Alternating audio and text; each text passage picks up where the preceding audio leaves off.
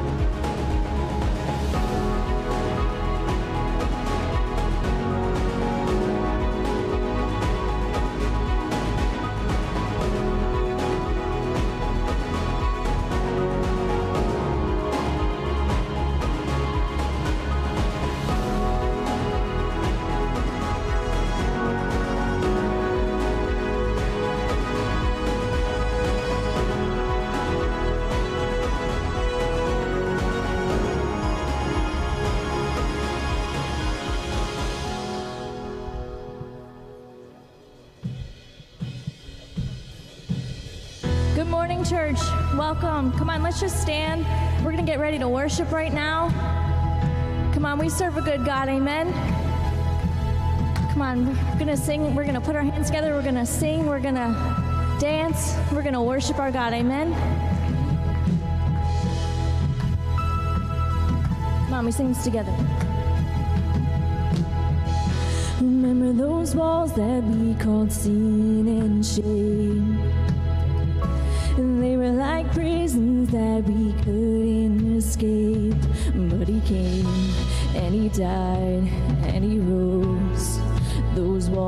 trouble now.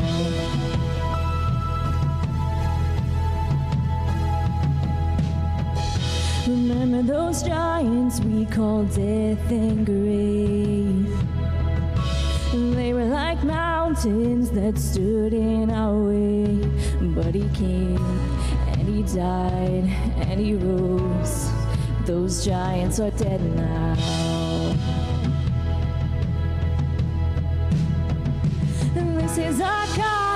is who He is. He loves us. This is our God. This is what He does. He says.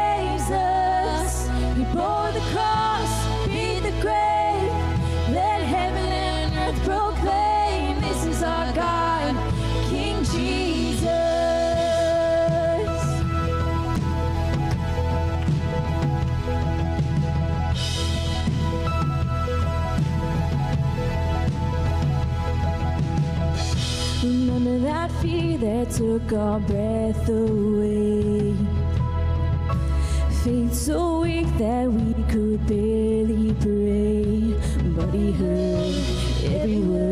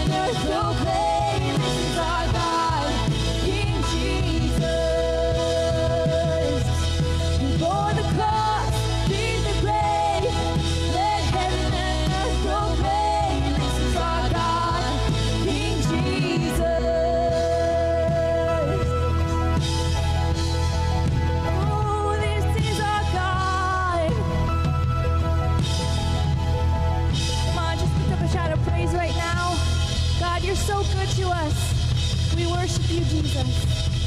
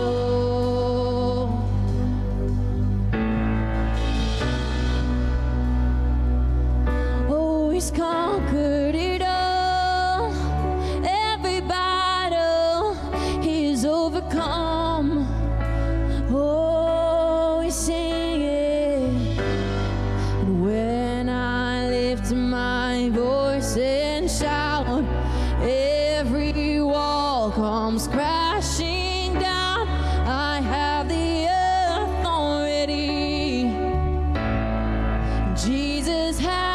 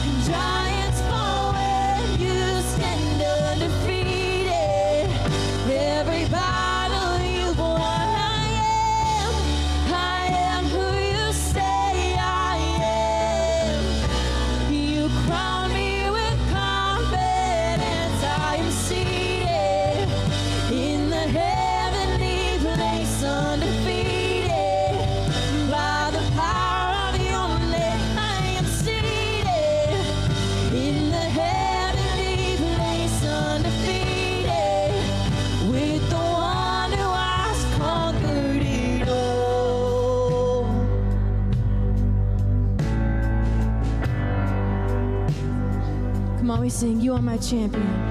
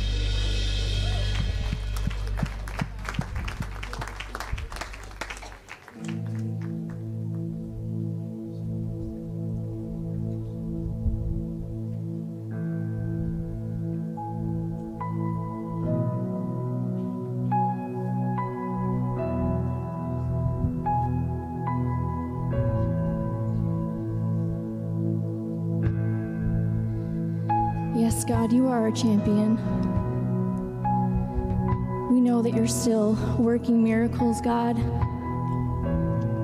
We're going to sing a, a new song right now. It's called House of Miracles.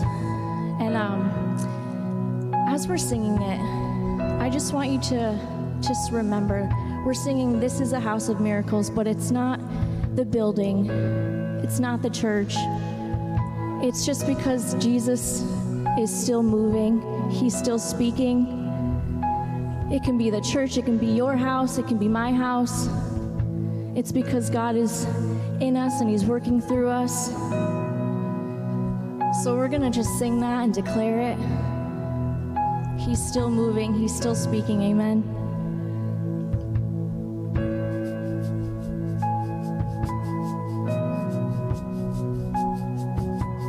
Come on, we sing this out. Is a house of worship.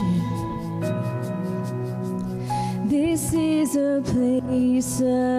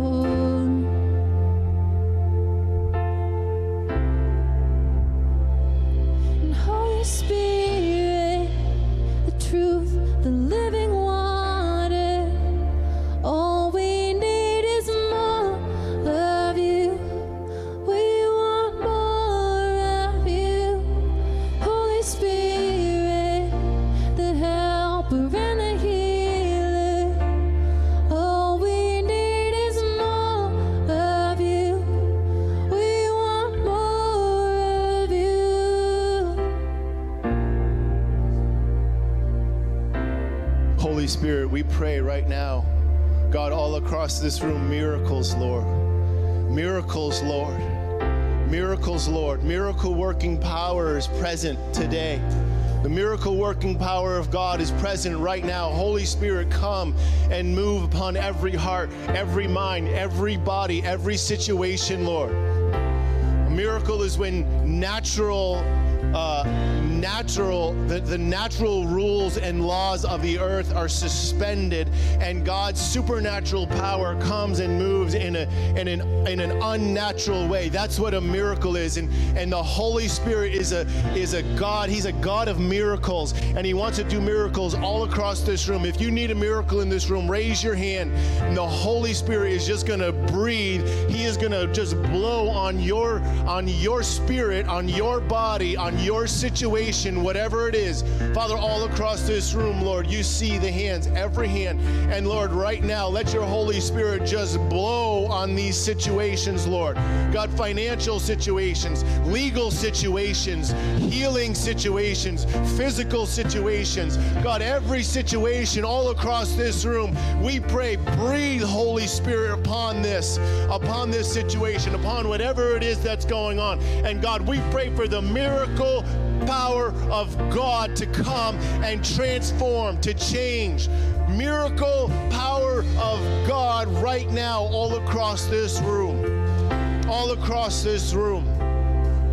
There's some of you that you've been waiting for your miracle for a long time. It's coming. It's soon. The, the day is here. It's now. Today could even be the day. Lord, right now, in Jesus' name. Lord, right now, in Jesus' name. Right now, in Jesus' name. Right now, in Jesus' name. In Jesus' name. God, situations that are represented by hands lifted, but they're outside of this church, we pray that your Holy Spirit would impact those situations wherever they are across this globe, that they would be broken, that the miracle would come right now in Jesus' name. Holy Spirit, Holy Spirit, Holy Spirit, breathe, breathe on us today. need is more Every situation, more, more of your Holy Spirit, God. Holy Spirit, the truth,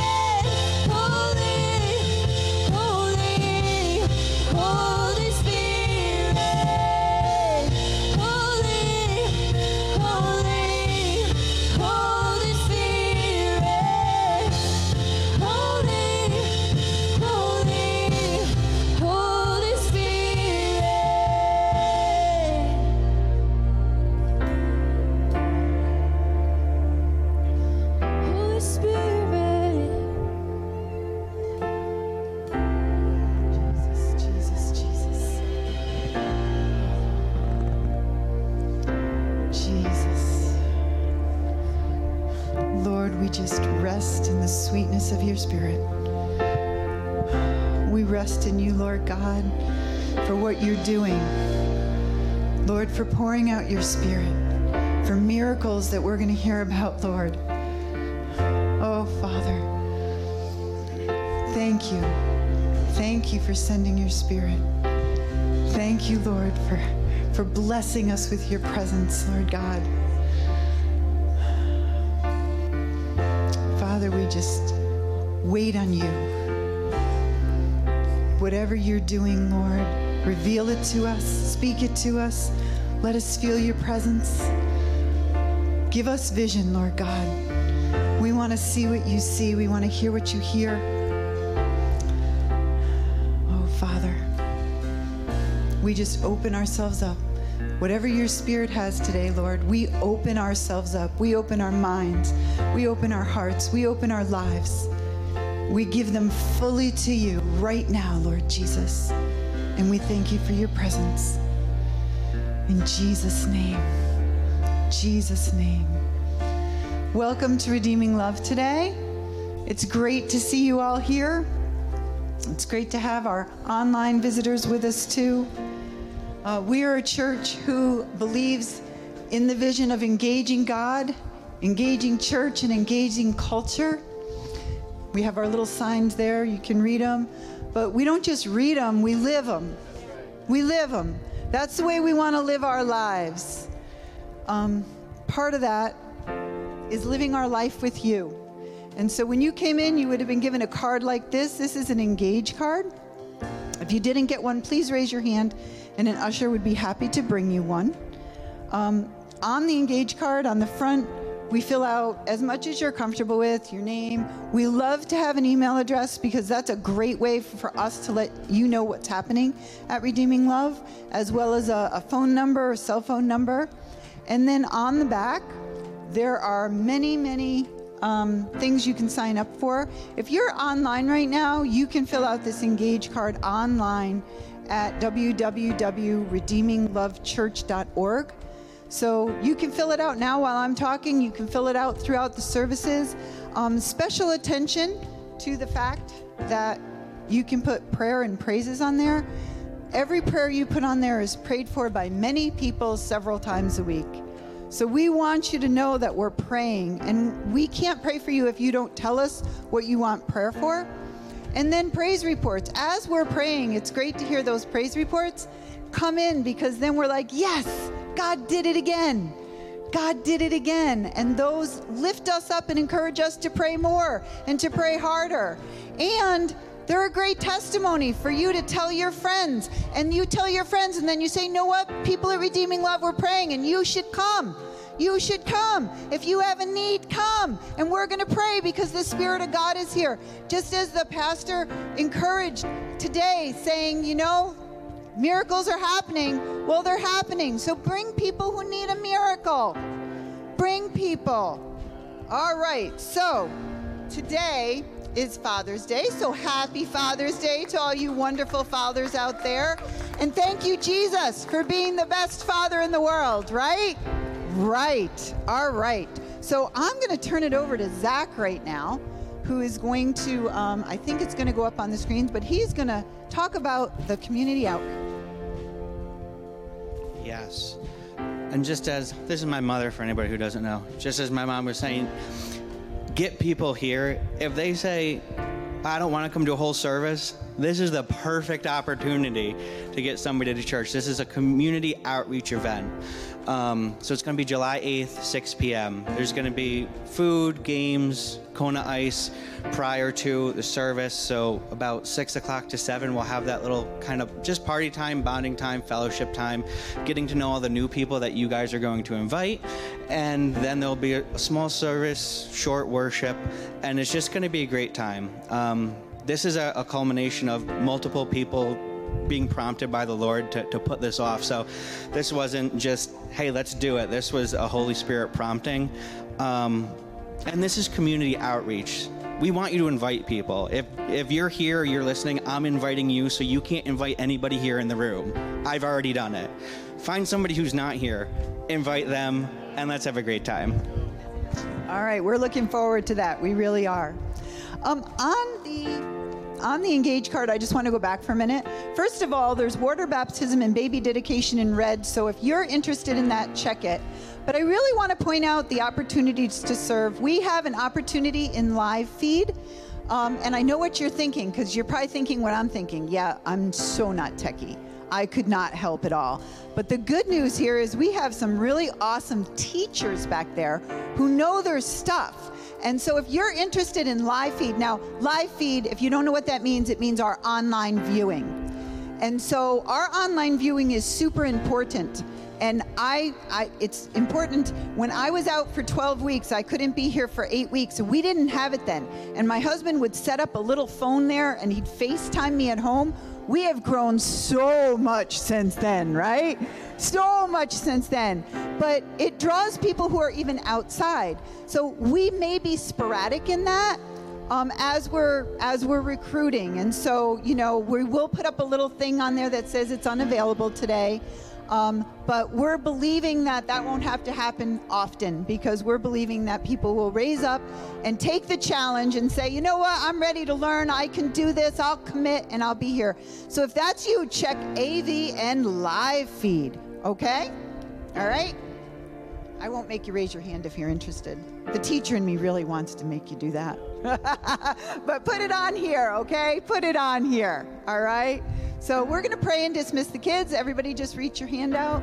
Bless these little ones in the name of the Lord. Father, we thank you for the teachers. We thank you for the children. Lord, we're just excited about what you're doing as they go through those doors. Fill them with the Holy Spirit and cause them to be the next generation of leaders here at Redeeming Love. In Jesus' name, amen. So we are excited to have Pastor Tom bring the message after these messages.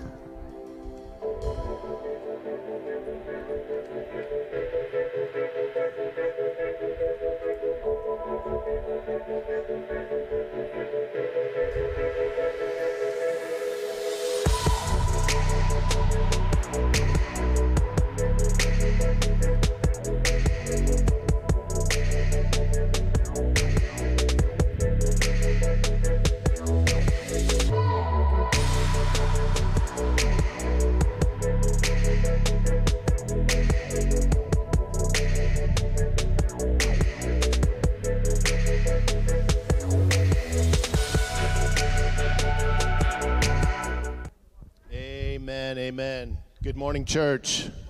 How's everybody doing today? Well, with something that's this uh, profound, you would think that it would be highly intentional, but it's not.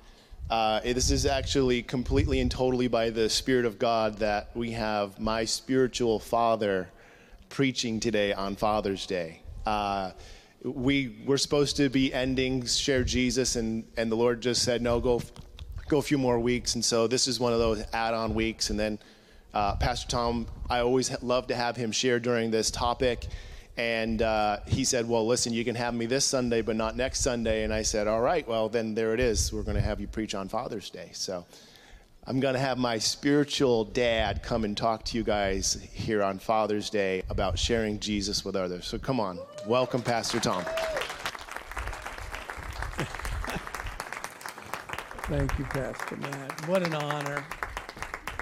Thank you, guys. What an absolute honor to just have a, a part in a place in Pastor Matt and Pastor Stacy's life. Just real quick, a spiritual dad in no way, shape, or form replaces a physical dad. Uh, Pastor Matt has got an incredible father, and uh, uh, I just come alongside and, and uh, help a little bit where you've done a great job, Rich. Just a great job. So let's pray and then let's get started. Um, I've uh, I won't keep you more than two or three hours, so let's see if we can't get into this. Father God, you are amazing. First of all, Lord, we just say happy Father's Day to you, our earthly custom. We recognize you, our heavenly Father. God, and we just appreciate and we affirm every dad here today. Lord, we pray uh, for those whose today is a mixed bag, Lord, uh, a mixed bag of emotions. We, we pray the comfort of the Holy Spirit upon them. We pray for joy to overshadow regret, and we just pray for holy and heavenly help today. We ask in Jesus' name, amen. Amen. I'm going to take this off because it's hot up here, you guys don't mind. Thank you, Pastor Matt. And, and uh, a happy Father's Day to Pastor Matt. We don't call him Father Matt, but in many, many respects, he's a spiritual father to all of us. And how many of you want to just thank God for our Father, our, our Father Medic? Amen. So, those of you that have never heard me, uh, I've been here for a while, a long while. I've, I, I mean, it, I've spoken over 2,000 sermons to this congregation, more if you add on the seven years before I, I came to be the senior pastor. That's one of the reasons why I don't even talk to myself. I can't stand to hear my own voice anymore, but. Uh, but it's a joy and a thrill. And thank you, Pastor Matt, for inviting me to come up here today. All of those years, the 23 years of pastoring here, I did enjoy very much feeding my sheep, if, I, if it's okay to use that old school expression. But uh, I want to just say to you, in a moment of truth, as much as I enjoyed that, that did not come close to the joy that Lynn and I experienced uh, over the years of sharing Jesus. And yet, there's even no greater joy than leading someone to Christ. And so today, I'm just uh, I'm just uh, wanting to um, to bring this truth to you. Hope to impart something to you. This truth is ever before me, and I never ever lose sight of it. The truth of the matter is, all of us have sinned and all of us have fallen short of the glory of God. And so, because of that, we've reaped the wages of sin, which is spiritual death, not physical, but spiritual. Bringing the catastrophic consequences of being eternally separated from God, confined to a prison of torment and regret in darkness for eternity. That was our, that is what the enemy destined us to be. And then the light of God came to us the good news of the Lord Jesus Christ. So when I turned to Jesus back in 1973 and I made Jesus Christ my Lord and my Savior, He commuted that death sentence. He commuted that death sentence. He adopted me into His family. He made me His son. He gave me the free gift of eternal life. And I am forever grateful. You know, the Bible says, He that's been forgiven much loves much. That's why Bob Henry loves the Lord so much and Rich loves the Lord so much. Oh my gosh, you should have seen what they were forgiven of. But anyway, we won't get into that right now. I want to share with you something, and I'm going to give you the takeaway in the beginning. This is what I want you to take away from this morning's message. I want to share with you a very beautiful expression of our Father's heart. And when you earnestly desire this expression to be a part of you, and you want this to overflow in your daily life, it's going to alleviate all unnecessary, and the key word is unnecessary. It will alleviate all unnecessary fear and anxiety when it comes to sharing Jesus. That stuff is not necessary. But I'm going to share with you a key component and a beautiful expression. And before I do, I just want to say this again and again because Pastor Matt has reinforced this. I don't share Jesus almost daily because I'm, I'm a pastor. It's because I'm a Christian. I'm a son of God. It's my responsibility. Lynn and I are not evangelists, we are just responsible Christians. Jesus said in Mark chapter 1, uh, verse 17, this is the Passion Translation Come follow me, and I will transform you into fishers of men. That's a transformation that can, can take years and years and years. It's a beautiful transformation. I, I share Jesus differently today than I did years ago because I'm being constantly transformed uh, uh, daily into the likeness of God. And this invitation to come and follow me was not just for uh, Simon and it was not just for Andrew. He used that illustration because they were, they were fishermen and they could understand that. But that invitation is for you and I to follow Jesus and he'll make us fishers of men. Remember in Matthew 28, it's the Great Commission, not the Great Suggestion. And so we want to be soul winners. So I'm going to give you uh, three questions and then a po- uh, three scriptures and then a pop quiz. So this is interactive. You can blurt it out when I'm done what the answer is. Three quick scriptures. Luke chapter 7, uh, verses 11 th- excuse me, 11 through 17. Now it happened the day after that Jesus went to a city called Nain, and many of his disciples went with him in a large crowd. And when he had came near the gate of the city, behold, a dead man was being carried out, the only son of his mother, and she was now a widow. And a large crowd from that city was with her. And when the Lord saw her, he had compassion. And he said to her, Don't weep. And then he came and he touched the open coffin, and those who carried him stood still. And he said, Young man, I say to you, arise. So he who was dead sat up and began to speak, and he presented him to his mother. Wow. Can you imagine that? They're carrying this dead son, and the mother is just beside herself. And Jesus saw her. Mark 1, verse uh, 40 through 42. Now a leper came to Jesus, imploring him, kneeling down saying to him, If you are willing, you can make me clean. Then Jesus, moved with compassion, stretched out his hand and touched him and said to him, I am willing, be cleansed. As soon as he had spoken, immediately the leprosy left him and he was cleansed. The last scripture here, Matthew 14 14. And when Jesus went out, he saw a great multitude and he was moved with compassion for them and healed their sick. So let me ask you, what's the common thread that ties these three scriptures together? Compassion. Jesus was moved with compassion. One of the definitions of compassion is a feeling of deep sympathy and sorrow for another who is hurting or in pain or who has had misfortune. And it's accompanied by a strong desire to help the suffering. You won't find a greater example than Jesus, someone with true compassion. Not only did Jesus have compassion and heal people from physical suffering, he also showed the greatest compassion for mankind when he died on the cross for our sins. Compassion motivated Jesus to minister to people in so many ways. How can we ever forget John 3:16 out of the amplified version for God so greatly loved. God so greatly loved me. God so greatly loved not planet Earth. God so greatly loved human beings. That he gave his one and only and begotten Son, that whosoever would believe and trust in him as their Savior shall not perish, but have eternal life. One of the many ways that God demonstrates his great love for us is through compassion. Compassion. Isaiah 63 7 says this I will tell of the kindness of the Lord. You, some people want to know who is God?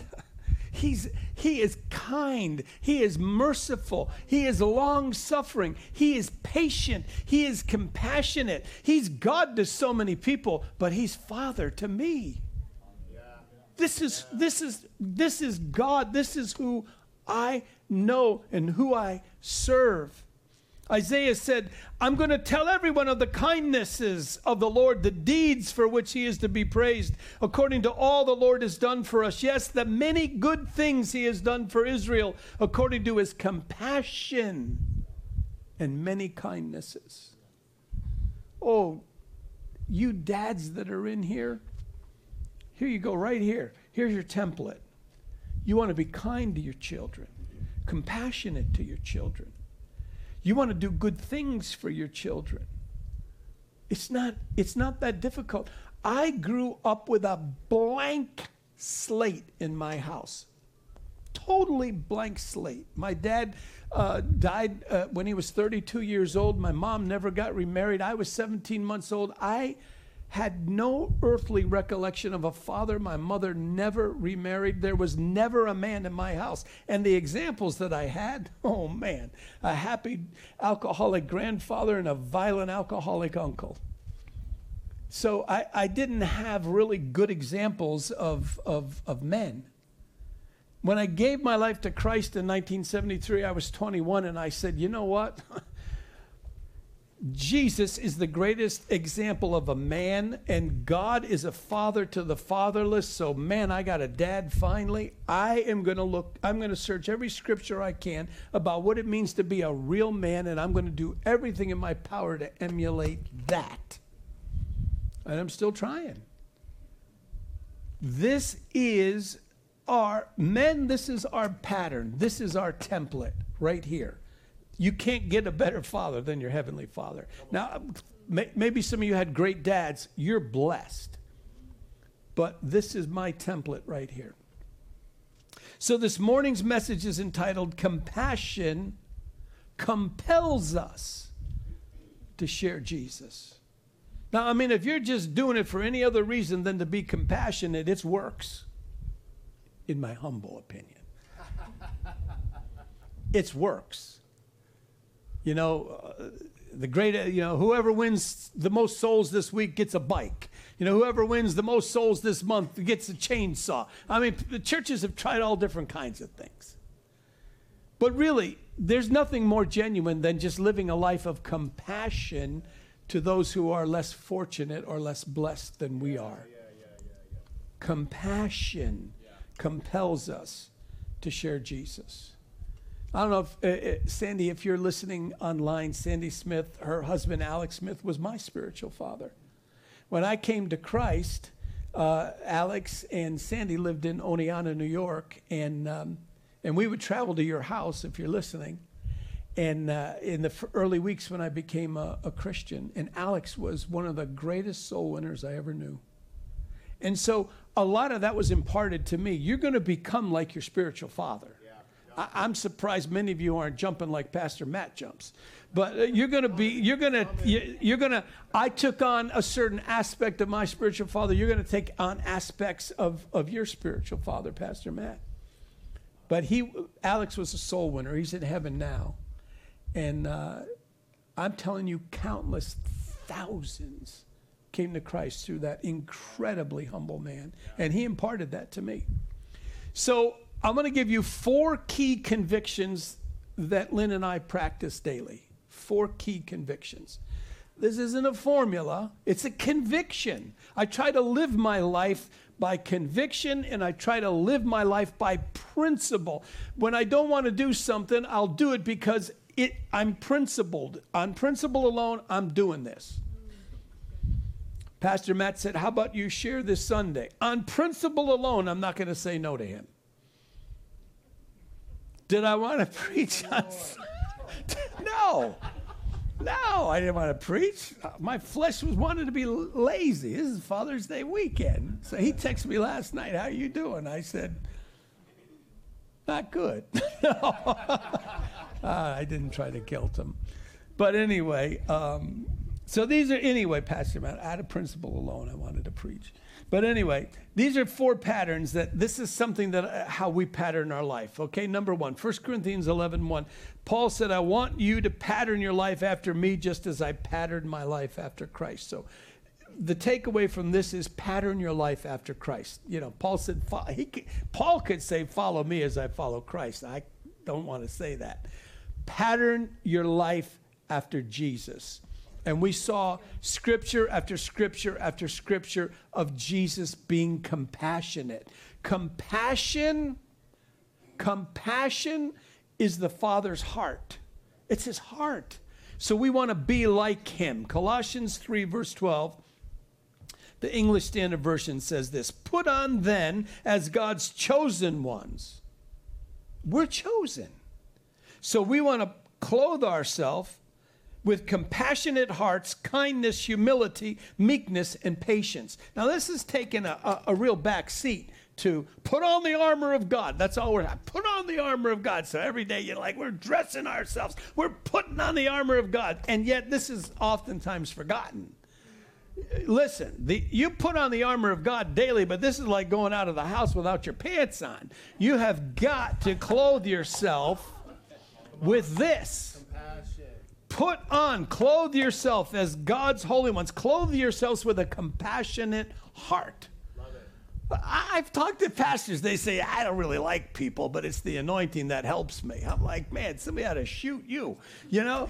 How do you pastor without loving people? How can you pastor without loving people? What is it, a job? Because I can think of better jobs. You know, people are like, well, I don't go to church anymore, Pastor, because I got hurt by the church. I'm like, you know how many times I got bit by rabid sheep? I still go to church. You know, the older I get, man, I'm letting it fly now. It's like, oh, yeah? Yeah, you think you've been hurt? Well, let me tell you how I've been hurt by you, sheep. Nah.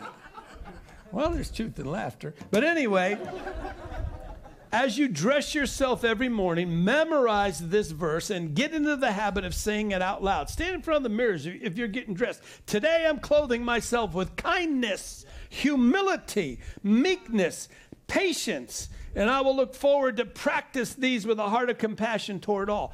You know, just memorize that verse. And- when you're getting ready to go out today, God, who I'm all dressed up, man. You know, it's like uh, dressed up and nowhere to go. Well, look, I'm dressed up, baby. I got compassion, kindness, humility, meekness, patience. I'm proud to say that. And I'm looking forward to meeting somebody that I can share this with. Now, that's where soul winning gets fun. I mean, it looks fun. Well, that's only the first one. These next three are going to take about five hours. Number two, look for daily compassion triggers. Look for daily compassion triggers as you go through your day. You're going to come across someone, and, and they might be suffering. They, they might have become sick or diseased. They might be fearful. They might be in lack of food, or they can't pay a bill, or they're just depressed or discouraged. See, now, if you've clothed yourself in such a fashion, when you see this people, what is the least thing you can do for these people? Absolutely. Pray. You can pray for these people. 2 Corinthians 1, verse 3 says this Praise be to the God and Father of our Lord Jesus Christ, the Father of compassion and the God of all comfort, who comforts us in all our troubles. So, that's, that's a connection. He comforts us so we can comfort those in any trouble with the comfort we ourselves receive from God. One, a, a very deep theological book that I love to read again and again, uh, uh, Paul Billheimer wrote, Don't Waste Your Sorrows. Where he encourages us look, whatever you've gone through, don't waste it. Don't waste those tears. Invest in other people and comfort other people. If you've suffered loss, if you've suffered sorrow, if you've been infirmed and God healed you, if He's helped you in any way, you take that comfort that you felt from God and you comfort others with it. So, one of the many ways we can comfort an unfortunate person is to pray for them. And I'm going to share with you uh, shortly how Lynn and I have used that prayer evangelism. We've used prayer evangelism to win many, many souls to the Lord. So, I just use the term prayer evangelism can become lifestyle evangelism, which is demonstrated through servant evangelism or friendship evangelism. Whatever you want to say, all four of these things are good. They're life, it's a lifestyle. It's a lifestyle. I'm not one of those guys who's going to sit on a uh, stand on a street corner and use a bullhorn and tell people they're going to hell. I'm in no relationship with these people. People don't care to hear what I have to say until they care until they know that I care for them. When they know that I care for them, then they're indebted in a sense and they're like, yeah, well, yeah, tell me about this Jesus. And so I love prayer evangelism. I love li- it because it's a lifestyle evangelism and it's demonstrated through servant evangelism or friendship evangelism. Only after someone knows you care will they hear gladly the hope you need to share, and that's Jesus. So, what I try to do is memorize or be able to at least find promises in the Bible that relate to common struggles.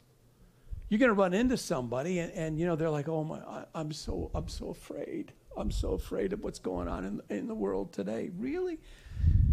Well, can I pray for you? And then as I pray for them, I go, you know, Jesus said, let not your heart be troubled. You believe in God, believe also in me. The psalmist cried out and he said, Whenever I'm afraid, I will trust in you. See, if you will quote scripture, scripture is living. It's alive. It gets into a person's spirit. It helps them. It brings them help. It brings them hope. And don't preach at someone, talk with them always include scripture. Scripture, scripture, scripture. And you don't have to say, well, it says in the Bible in 1 John 3, verse 16. Just delete that and just say what the word says.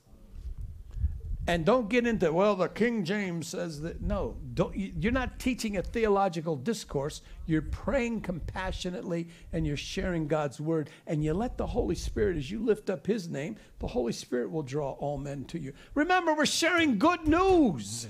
We're sharing the good news, like Pastor Matt was teaching the other day about the power of the testimony. We're sharing good news. Oh, listen, you got trouble. Let me tell you, I, you're the trouble. I, oh my God, the devil. You know, the devil's been after me. That, that- people, the, the heathen don't want to hear the devil's after them. They want to hear good news. It's the goodness of God that leads men to repentance. I'm not saying sweep stuff under the rug, but it's the goodness of God that leads men to repentance. Someone said to me one time, uh, you know, just in, in, in showing me how to come to Christ, well, you know, when you come to Jesus, you've got to admit that you're a sinner. I'm like, are you kidding me? I work hard to keep that reputation up. That's not a problem for me. I went to confession so many times, I started to change my voice. The priest started asking questions that got me nervous. I'm like, whoa. And then one time he said, Tom, you don't think I know it's you? I, I went to another church. That's it. This guy gave me a sentence, I'd still be at the altar today. You know, how many rosaries can I say? Glory be's our Father's Hail Marys. The longer I stay up there, everybody's going to know my business. So I'd cut a deal with God. All right, I'm going to shoot you a couple of prayers here, and then I'll say the rest at home, which I never did. Thank God. thank God for God's mercy. Number four, don't focus on getting that sinner saved. Don't focus on closing the deal. Don't focus on you're not getting away till I make you say the sinner's prayer. The sinner's prayer is not even in the Bible. Don't focus on closing the deal. Did you ever see a, a, a, somebody fish and they and they're they're a beginner and, and they get so excited they got something on the hook and they go wham like this and they they snap that rod back so hard that they they just decapitate the fish. They're just so excited. Oh man, when you go soul winning, you get a little nibble. You know, when you're when you're first uh, starting to win souls, you know, it's like first fishing. You know, you had a Pastor Steve doesn't need a bobber. You know, but but I would need a bobber. I don't know if I got a fish on the line, so I see that little thing wiggle a little bit, and as soon as I see it wiggle, wham, like that. No, no, no, no, no. You got to set the hook. You know, you gotta, you gotta, you know, and if you're not, and, and if if it's not biting, quit fishing there. Go somewhere else. Don't ever continue to share Jesus with someone who's argumentative. That's it. You're done. You know, uh, uh, if somebody is arguing with me, I'm done with you because I didn't. I'm not here to debate you. I'm not here to argue with you. I'm lifting up the name of Jesus, and God's going to draw you near. And if you want to argue, I don't have time for you. I really don't. I wipe the dust off my feet and say later because you're not ready yet. But I sowed seed. So the point here is as you lift up the name of Jesus, the Holy Spirit draws all men to himself. We don't win souls, we sow seed. The Holy Spirit draws men near. I love what John chapter 4, uh, verse 35 says in the, in the Passion translations. As the crowds emerged from the village, Jesus said to his disciples, This is, this is a profound piece of scripture. Why would you say the harvest is another four months away? Look at all the people coming. Now, is the harvest time. Their hearts, the, the Passion Translation gives us a, a, a some, it takes some of the nuances and, and, it, and it makes it alive, at least to me. Their hearts are like vast fields of ripened grain ready for a harvest. Everyone who reaps these souls for eternal life will receive a reward. But both those who plant spiritual seeds and those who reap the spiritual harvest will celebrate together with great joy. And this confirms the saying one sows the seed and another reaps the harvest. I have sent you out to harvest a field that you haven't planted, where many others have labored long and hard before you, and now you are privileged to profit from their labors and reap the harvest. Our job is to sow seed. We just sow seed. I could witness to someone and, and sow seed, and five years later, someone else can bring them to Christ, but I sowed the seed. Read the parable of the sower and the seed. There's four ways that, that a person can go, but you just sow seed. Don't get discouraged. You just keep sowing seed. Just keep sowing seed. Keep sowing seed. Well, I haven't won someone to Christ this year. That's all right. How much have you sowed seed? Most times, Lynn and I are sowing the love of God and the Word of God again and again. After a season, we might reap, uh, but most times we're just sowing the Word. We're sowing the Word. We're sowing the Word. We're sowing the Word. We're sowing the Word. Compassion compels you and I to share Jesus. How can you not be moved if you see someone suffering? How can you not be moved by that? We have the answers. And prayer is so vital. So let me, uh, let me give you a couple of quick uh, testimonies of what's happened to, to, to Lynn and I over the years. Well, there's a situation. One day I was praying. I often I don't hear the voice of God, but sometimes I'll get a very strong impulse. And uh, we had a blizzard years and years and years ago. A blizzard. It shut the roads down. The roads were closed. And I felt the Holy Spirit say, Go out. Just, just go out. Go, just drive down Route 7. Well, I said, Well, that's crazy, but I just had so much joy thinking about it. So I did it. I got in the car.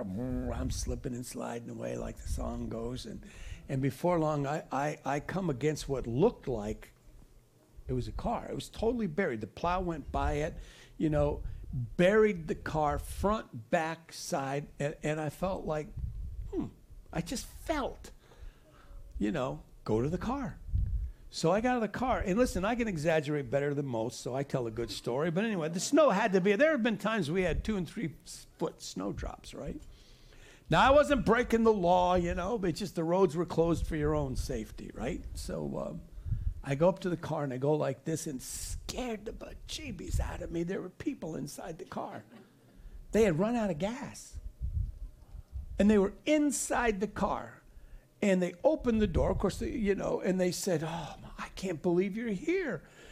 No one no one no one has stopped. No one has stopped to help us. We're huddling in here. We're freezing. I said well i know somebody that lives not too far from here. I'll go see if i can get some gas and I was, uh, I, I just got saved that year. I remember I was a freshman at Hudson Valley Community College, and uh, and so uh, that led to another testimony. But anyway, so I got some gas, and I tried to siphon gas. I swallowed a bunch of gas, and and uh, I had never siphoned gas before, and I put it in the car. We got the car going, and they were like, "We don't know how to thank you. We don't know how to thank you." I said, "Well, you can thank me by letting me pray for you." And I said, Listen, I'm telling you the truth. I'm not a wacko here. I, I was praying and I felt like the Lord said to go out, someone needed help. Eh, The whole car came to Christ. The whole car came to Jesus.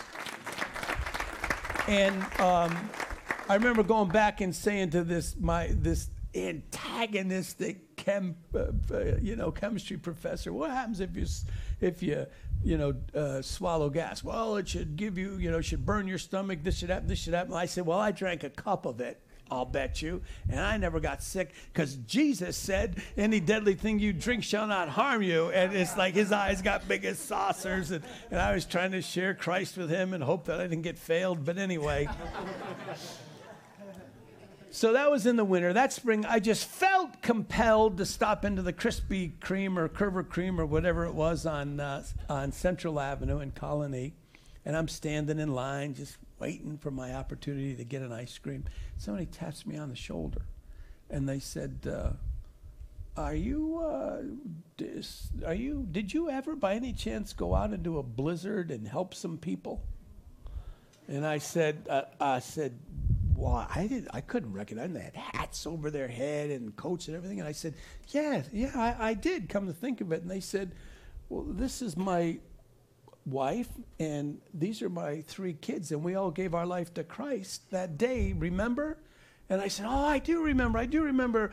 Where are you going to church? They said, well, we're going to church right down the road there at Our Savior's Lutheran, which was a charismatic Lutheran church. We've been going to that church ever since we gave our life to Christ. Totally totally blew me away.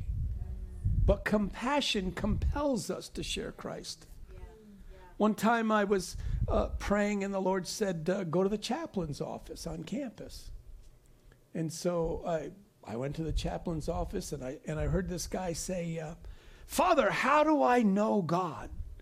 And uh, the door was here, and there was a big bookcase here. And he said, Well, now read this book, and read this book, and read this book, and read this book. Finally, he's standing next to me. I'm in the doorway. And I said, Hey, I said, You want to know God? You come to my apartment tonight. I'll introduce you to him. He's like, Are you kidding? I said, I'm dead serious. The priest rolled his eyes, and I gave him my address. I said, I'll see you tonight. So we just got started in a little like a small group home fellowship, and we're worshiping the Lord. There's a knock on the door. I open the door and I look up because this guy was six foot seven. I look up and he goes, "He better be here." I said, "Oh, he's here. Oh, he's here." So he comes in. Now I'm a young Christian, right? And he comes in, and so everything was about feelings.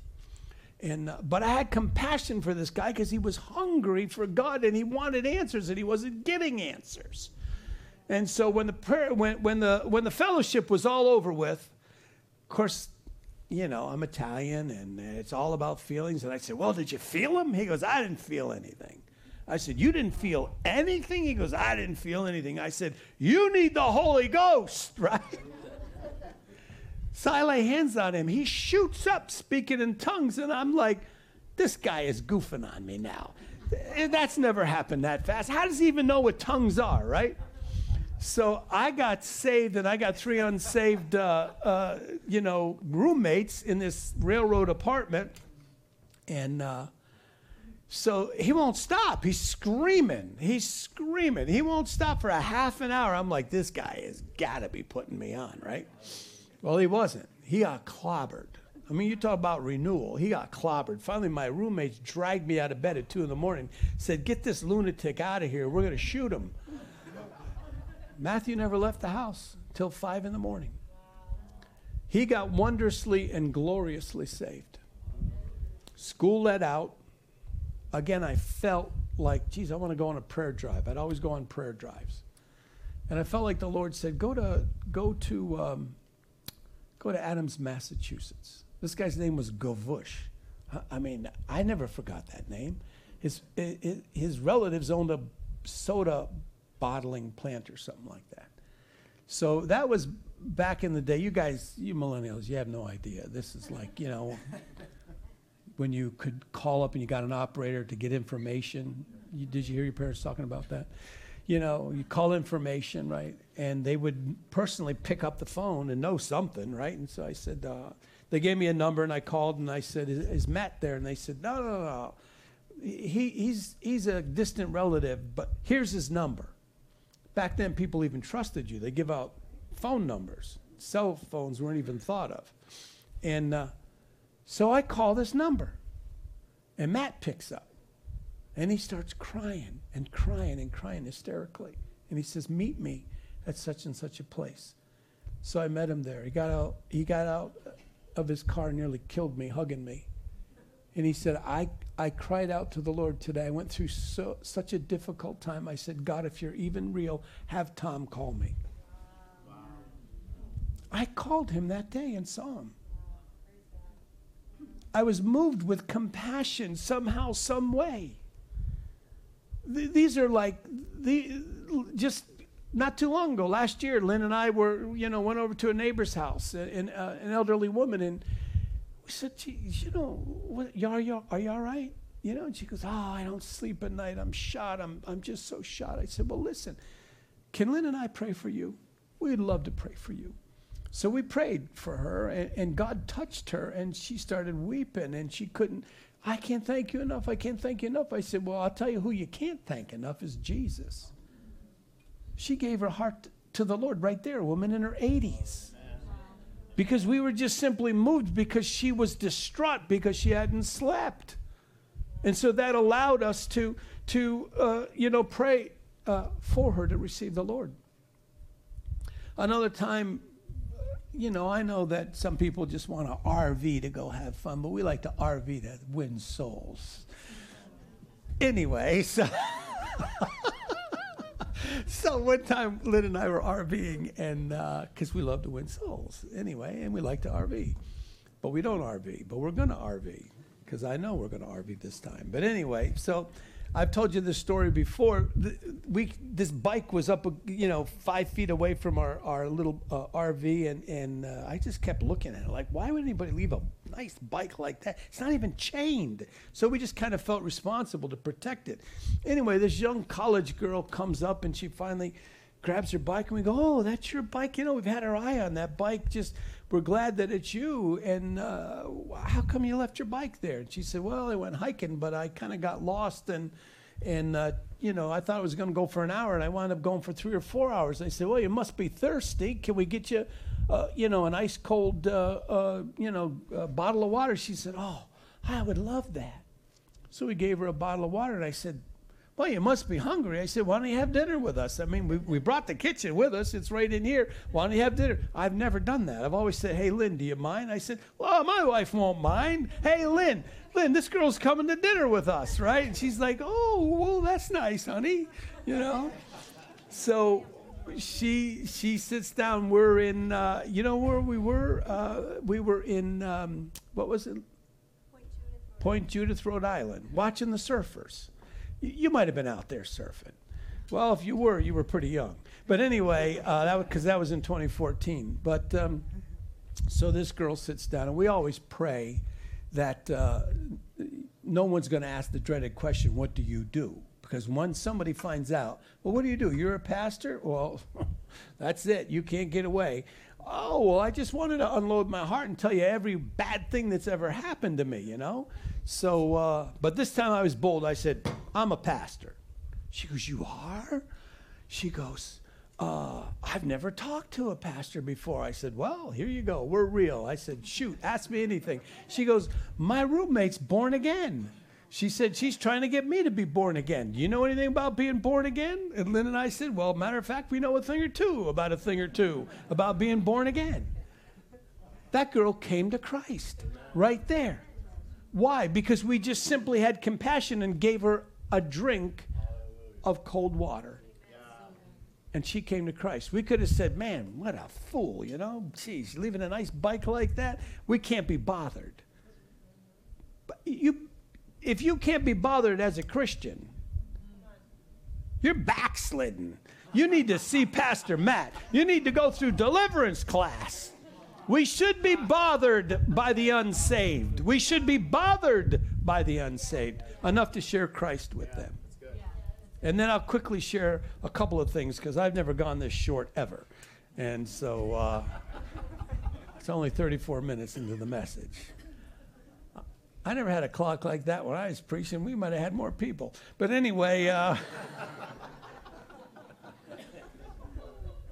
so we we actually had a we actually pastored a couple of churches when I pastored Redeeming Love here. You guys didn't know that. We pastored a church for 20 some years in our back neighborhood. We walked that back neighborhood for 20 some years and those people we considered to be our sheep.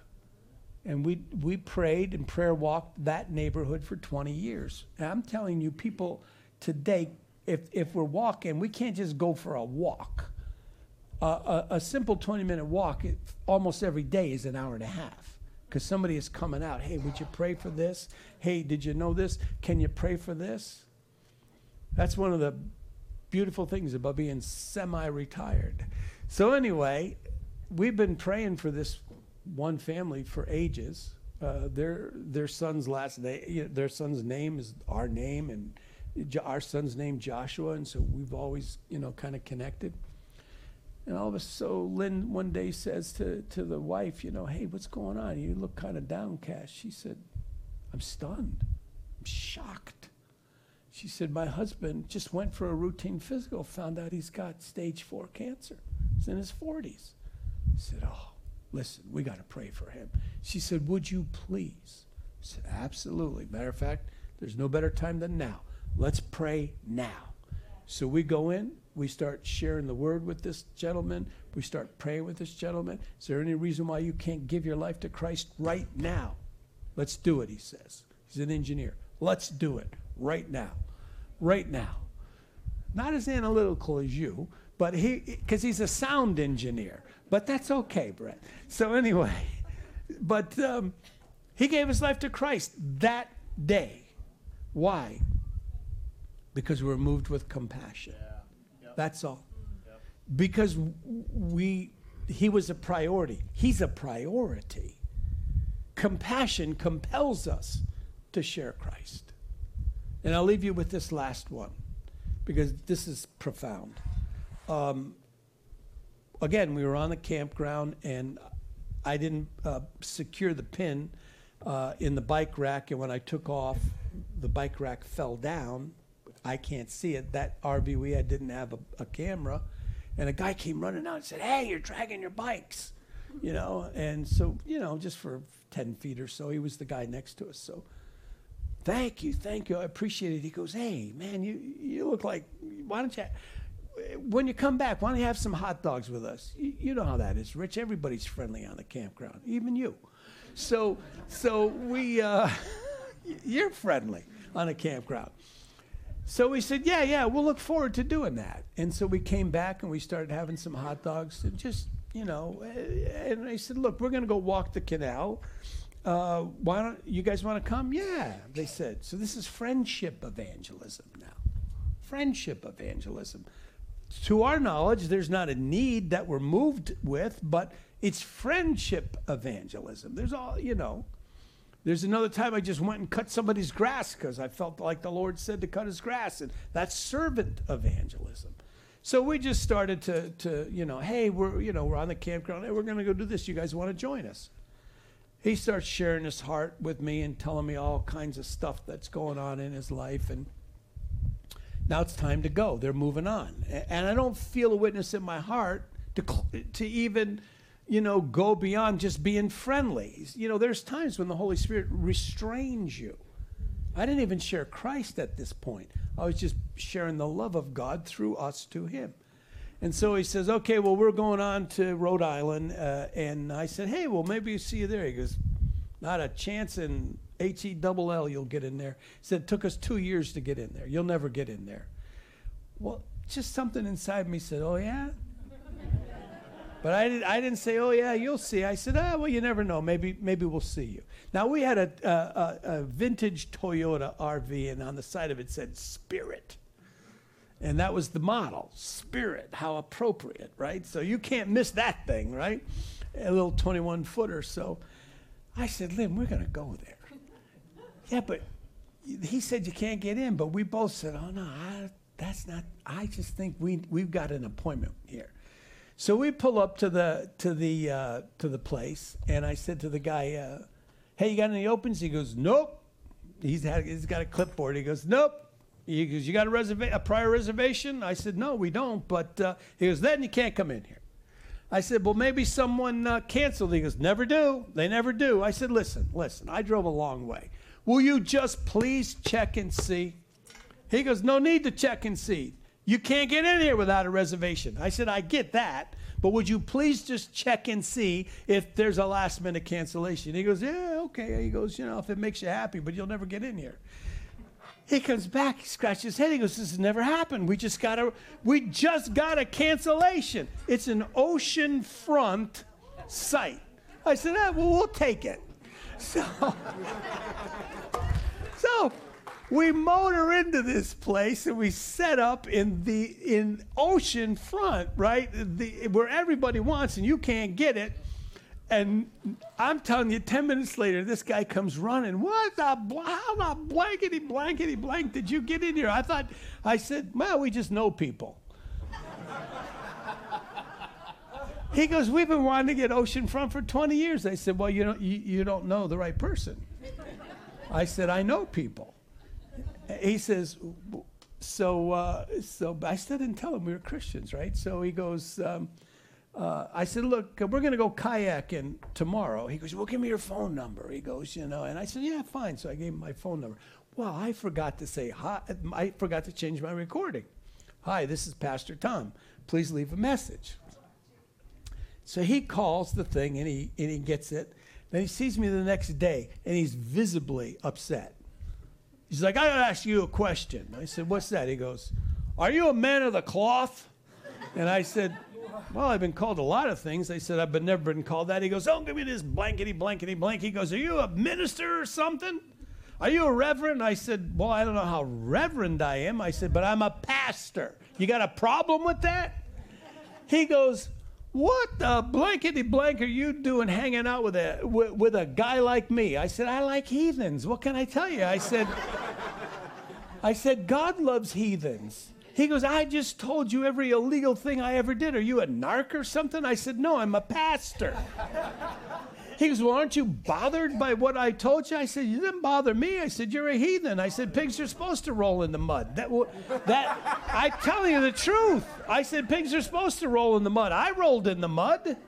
I said, You know, so it doesn't bother me. I said, I like you. Besides, I like you. I said, You're a nice guy. He goes, well, I don't know about that. But anyway, so that we take a, a, walk down here, and Lynn goes down the beach with his wife, and his wife shares a devastating thing that happened to her when she was a young woman that completely altered her life. Just, just struggled with depression because of such a tragedy that happened to her. And, and Lynn kept telling her, But God loves you. God loves you. God loves you. It was so hard for her to accept that. God loves you. God loves you. So they still wanted to hang out with us for the next couple of days because we were friendly and we were compassionate. So now it's time to go. And uh, I said to Lynn, You got to pray for me. I said, I'm going in here. I said, I just feel like now's the time to share Christ. I have never shared Jesus like this in my entire life, right? This guy was a union steam fitter, Hulkamaniac, rip your head off kind of guy. And, uh, and uh, I, uh, I, I said, pray for me. So I go over and I knock on the, on the trailer and I said, listen, I said, Your wife wants to give her life to Christ, but she's afraid of you. So, this is what you need to do. You need to man up, stop this nonsense, get on your knees, and you need to ask Christ to come into your life right now. He goes, Okay. I've never done that in my life. I thought, I'm going to get killed, right? Well, doesn't God meet him in a powerful way? Hits him, knocks him. He's by himself, him and his wife, on their knees in their camper. He gets knocked over by the power of the Holy Spirit. He comes knocking on our door. He goes, What the blank just happened to me? He just saved, right? I mean, you don't get transformed like, What did thou, what? How did thouest, what did thouest happen to me? You know, you start, you don't start speaking King James like five minutes after you get saved, right? I said, Well, listen, when a human comes in contact with God, something gives and it's not God. And he wanted to prove to you that he's really said, I've never cried in 20 years.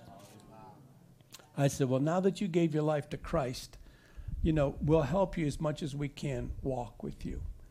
And um, so a number of years back, when was it, Lynn? Two years ago, um, as my wife was now approaching her golden years. She's going to be 60 in August. So, so she was like 58 then, and she said, uh, it was her birthday. I go, honey, what's the matter? She goes, ah, just having a tough, tough time. I go, why are you having a tough time?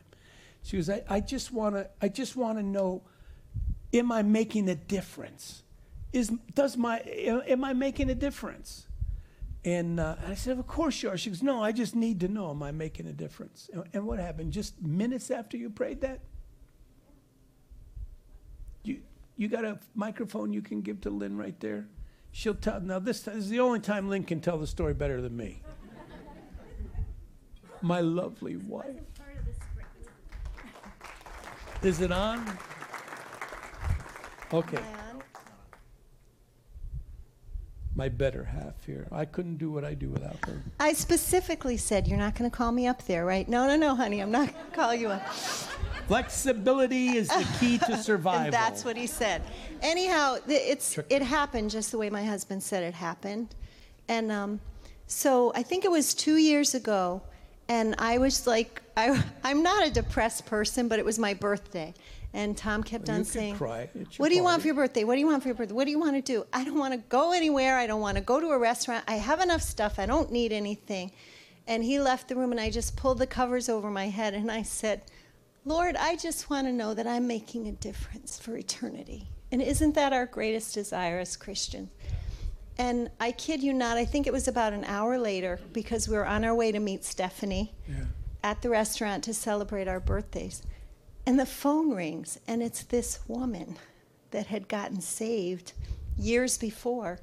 And she said, I just felt to call you today and tell you that I don't know what I would do or where my husband and I would be if you weren't at the campground that day. She said, You have made such a difference in my life and the way that you prayed with me to receive the Lord. I just did that with my best friend.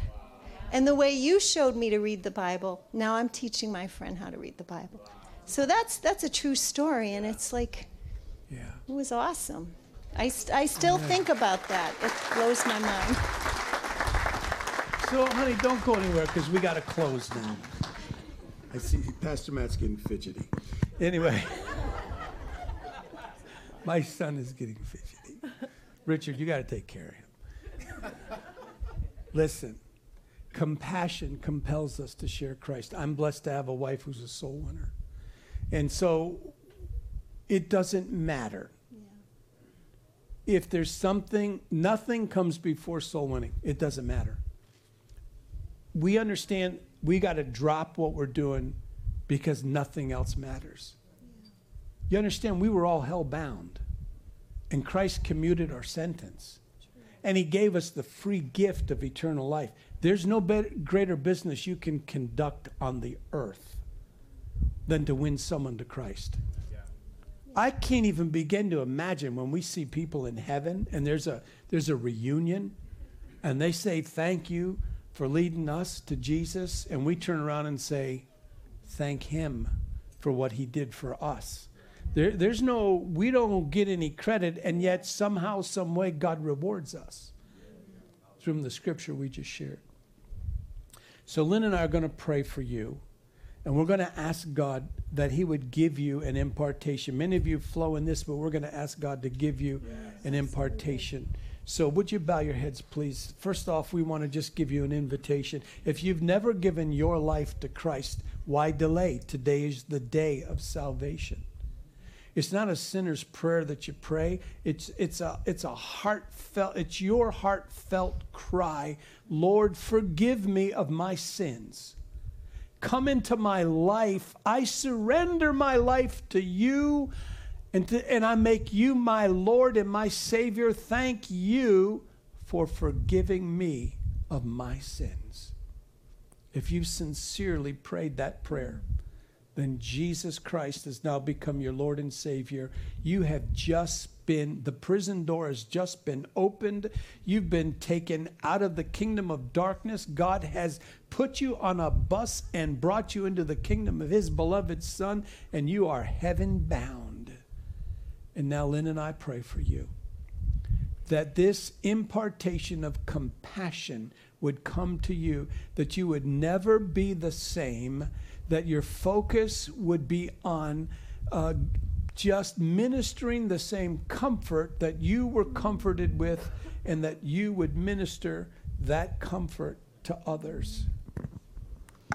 And um, maybe some of you aren't, you just don't feel the compassion sometimes. I've been there, I've been on empty. Um, I'm a mercy gift, so unfortunately, I feel the hurts of the world. But, you know, if we lack, the Bible says we ask of God. And so, Father, right now we come before you, Lord. We don't always have the compassion that you have on people, Lord. But I pray that you'd help us every day to remember that people are like sheep without shepherds, that people are, are children without fathers, Lord. Help us to never take our salvation for granted, Lord. Yes. But for the grace of God, we would be hell bound, Lord. We would be lost. We would be confused. We would have an identity crisis. But you have redeemed us. You've Yes. called us by name. You've lavished us with your love, calling us the children of God. And so, Father, I pray right now that every open heart will receive a download of the combat- compassion of God into their hearts, especially for the lost, Lord. And we thank you for that. Bless your people, we ask. In Jesus' name. Thank you, Pastor Matt and Pastor Stacy, for the privilege of sharing your pulpit.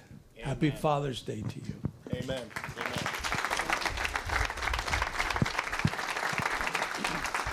Amen. Amen.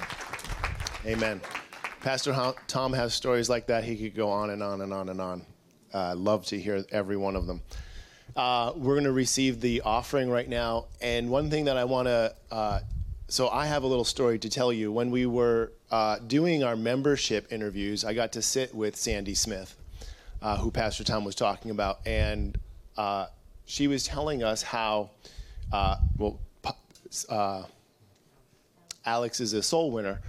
And for a brief period of time, they had a church on the other side over on Pawling Avenue, uh, and they ministered to international students, saving some and teaching others to share the gospel. And for a number of years, I mentioned that our missions giving has doubled in the past year. For a number of years, part of the missions giving that we give here at Redeeming Love went to support Alex and Sandy in the work in their little church over on Pawling Avenue, ministering to these international students. Many of those international students were from China. These highly intellectual Chinese students that came to America to learn wound up learning, uh, getting saved, learning how to share the gospel, and now they are leading people to Christ in the underground church in China. And so your missions giving, your giving that we give away in missions is leading thousands, Pastor Tom said thousands and thousands. I'm sure at this point, if we count the people that those students who Alex led to the Lord and taught to share the gospel, the numbers that they're saving in China, it's tens of thousands and tens of thousands, all because a little church on Woodward Avenue gave to the Lord, and we gave to support a mission, um, uh, a ministry that would teach others. And now those missionaries have gone back to China, and they're preaching in the underground church there. Amen, amen, amen, amen. Do it again, Lord. Do it again, Lord. Do it again, Lord. God, open more opportunities uh, for us as a church to be able to sow into missionaries who would bring your word, who would bring your hope to foreign nations, God, both far and wide. God, Asia, Africa, Europe, God, every place where the, the gospel needs to go, God. God, send, uh, send people here, God, that we could send them there, Lord. God, we thank you in Jesus' name for all that you do. Bless every giver this morning in Jesus' name. Uh, and finally, we just want to pray a blessing over every dad in here. We have uh, a special gift for all the dads today. We have hats. Uh, there's three different hats, three different sayings on them, and these stickers that are on here. So we put stickers on here. There's a trend going on. It's been out going for years. It's probably, I don't know, it might be dying trend right now. But you leave the sticker on. And so the sticker says helmet of salvation helmet of salvation. So it's a special sticker we had made up, put on the hats for all you dads. So if you're dad, grab your grab your hat on the way out. And if I could just have uh, strong men, strong faith, strong families. Yeah. Strong men, strong faith. There's three different styles. This is just the one that I have in my hand. Strong men, strong faith, strong families. And this is exactly the way that it works. Strong men with strong faith have strong families. And so this is what we need more and more of in the kingdom. So if you're a dad in here, if you're a father, I just want you to stand up. I want to pray a father's blessing over every father in the room. And if you're if and if you want to be a dad, if you uh, if you're having trouble uh, ha- being becoming a dad for whatever reason, if you know somebody um, who's struggling, uh, that they somebody can't get pregnant and they can't become a dad, I want you to stand up in their place because this isn't just for us. This is for everybody.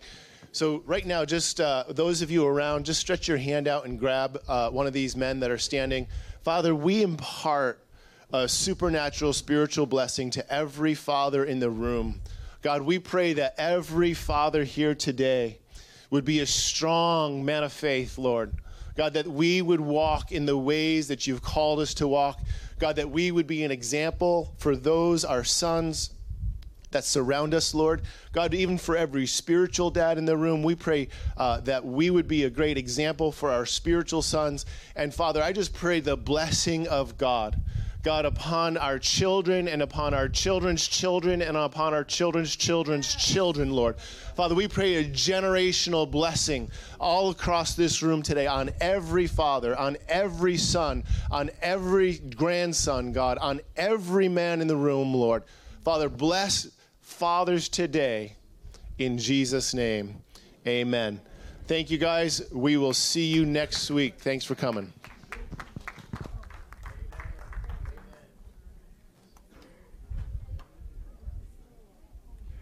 Prayer teams will be available up underneath the screens if you need prayer for anything.